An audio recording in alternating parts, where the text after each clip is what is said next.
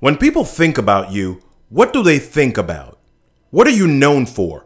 What's your signature? Let's talk about it.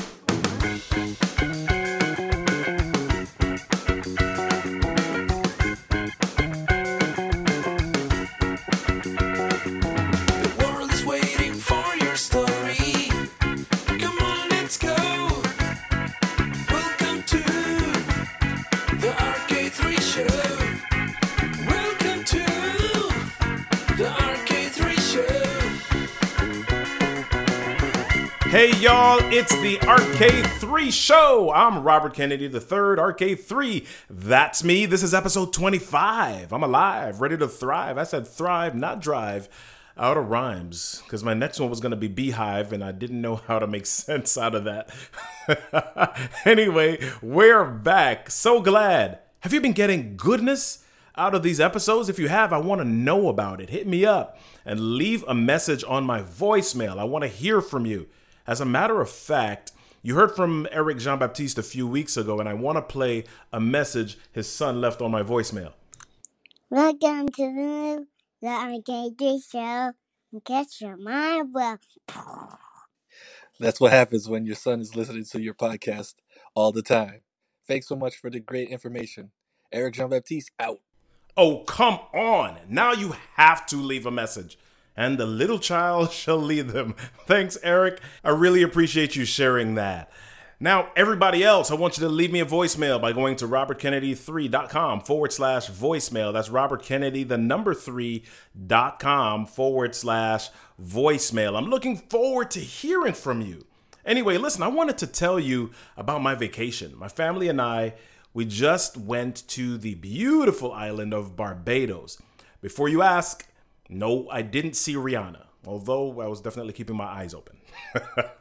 It was a beautiful place. There were so many picturesque areas. We we stayed in this Airbnb that was literally on the beach, and it was so much fun. Every morning I would look out. I would sit on the veranda and look out, and there would be those two blue umbrellas with the beach chairs below them. It was amazing.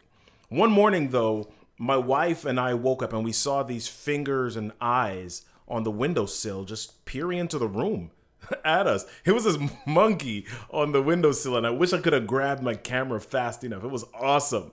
It was a little weird at first, but still pretty funny if you think about it. My my wife didn't think so, but anyway, listen, there is no guest today, and I just wanted to talk to you about something. I, I but I wanted to start out with a question.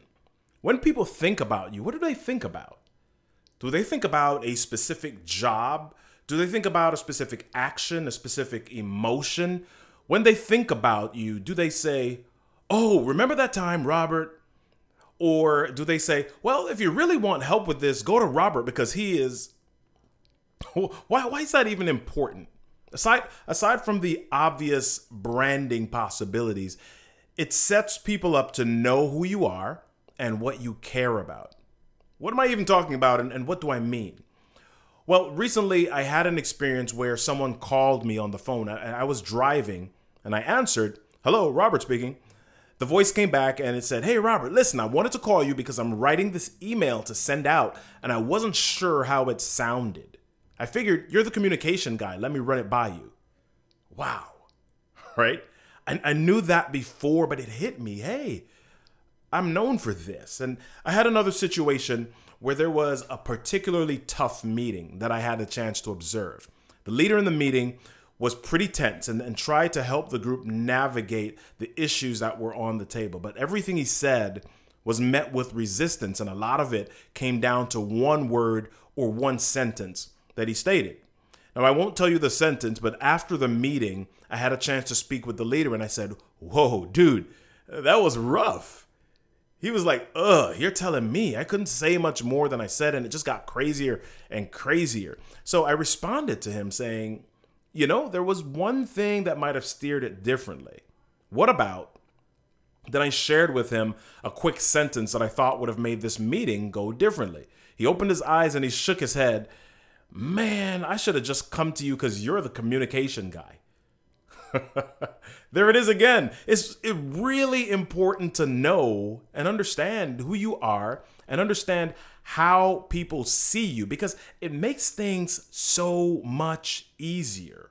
If you have to speak or present, you have a place planted, a place you've planted your flag, and you become a resource for people in that thing. Now, once you become known for something, people also become more interested in how you got there. But most people miss this. And when they have to speak or present, they spend time coming up with all sorts of content and data and examples, when in many cases, they can pull from one of the greatest resources themselves.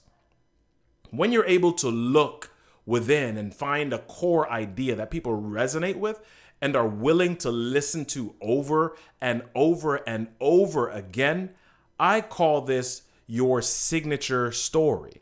Now, if you're a leader in an organization who has to present, if you're a speaker, I'm sorry, or a leader in an organization who has to present to different groups, departments, organizations, then a signature story is helpful. Let me give you three great reasons why having a signature story is important. Here we go. Reason number one. It cuts down on your prep time.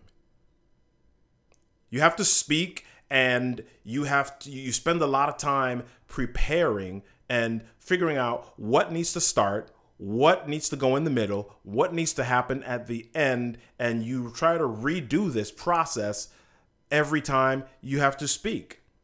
Having a story that you can use again and again and again and pull different morals, different points of meaning, different perspectives from, is a great way to prep and connect with your audience easily. And that's what it's about, connecting with your audience.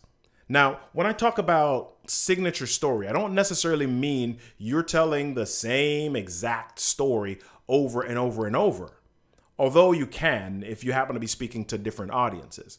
Your signature story might be so tight that you can pull different pieces of it to share with your audience depending on the lesson or the point you're trying to make.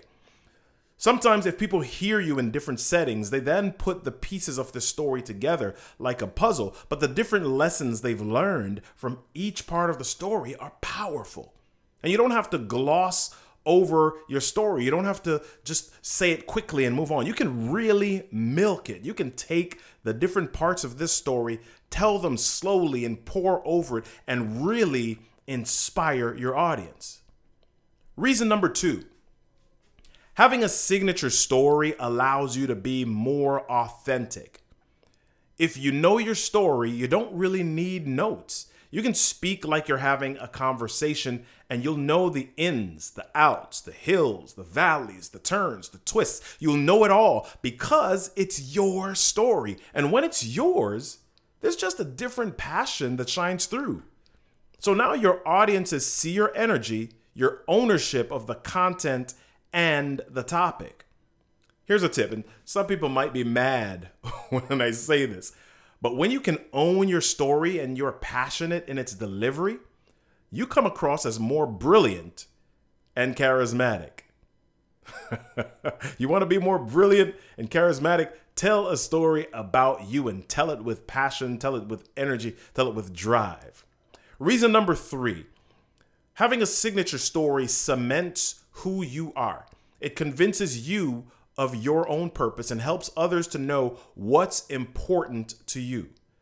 People will listen because they know there's a reason you're so passionate about a specific topic, passionate enough to repeat elements of the same story over and over again, and yet be able to tell it in different ways because you know it inside and out. Now, I could give you a lot more, but I want to share something else with you. I want to help you discover, develop, and deliver your signature story. So if you look in the show notes, I want to share with you a link where I'll be taking people through that process. What would it be like if you could quickly access a story that connects with people, inspires them, and drives them to action every time? What would it be like if you could speak and have people know what you're going to say, but still hang on to your every word? How would you feel if people recognized you and associated you with something amazing that motivates them to be better. Would you like that? Okay, then jump on over to the show notes for the link. Okay, that's it for today. I know, I know, I know. Today's show was quite a bit shorter, but listen, we've got more coming your way next week. You know what to do. Email me. Send me a message at podcast at robert kennedy three dot com. That's podcast at robert kennedy three dot com. I want to hear your thoughts, answers to your questions, or actually I'll answer your questions if you share with me your thoughts and your questions, okay? Or you can leave me a voicemail at robertkennedy3.com forward slash voicemail. If you liked what you heard today, head on over to one of the podcast sites, Apple Podcasts, Stitcher, et cetera, and leave a review. Apple Podcasts, if you leave a review there, that helps the show hit more ears. And speaking of help, support us on Patreon by going to patreon.com forward slash the R K three show.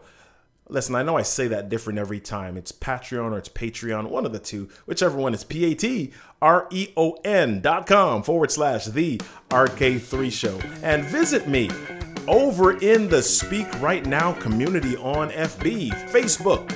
You can even hang out with me on Instagram. I'm Robert Kennedy three there. Holler at your boy. Guess what, everybody? Everything that happens to you in life is your stuff. Your stuff is your story, and your story deserves a stage. I'm Robert Kennedy the third, R K three, and you've been listening to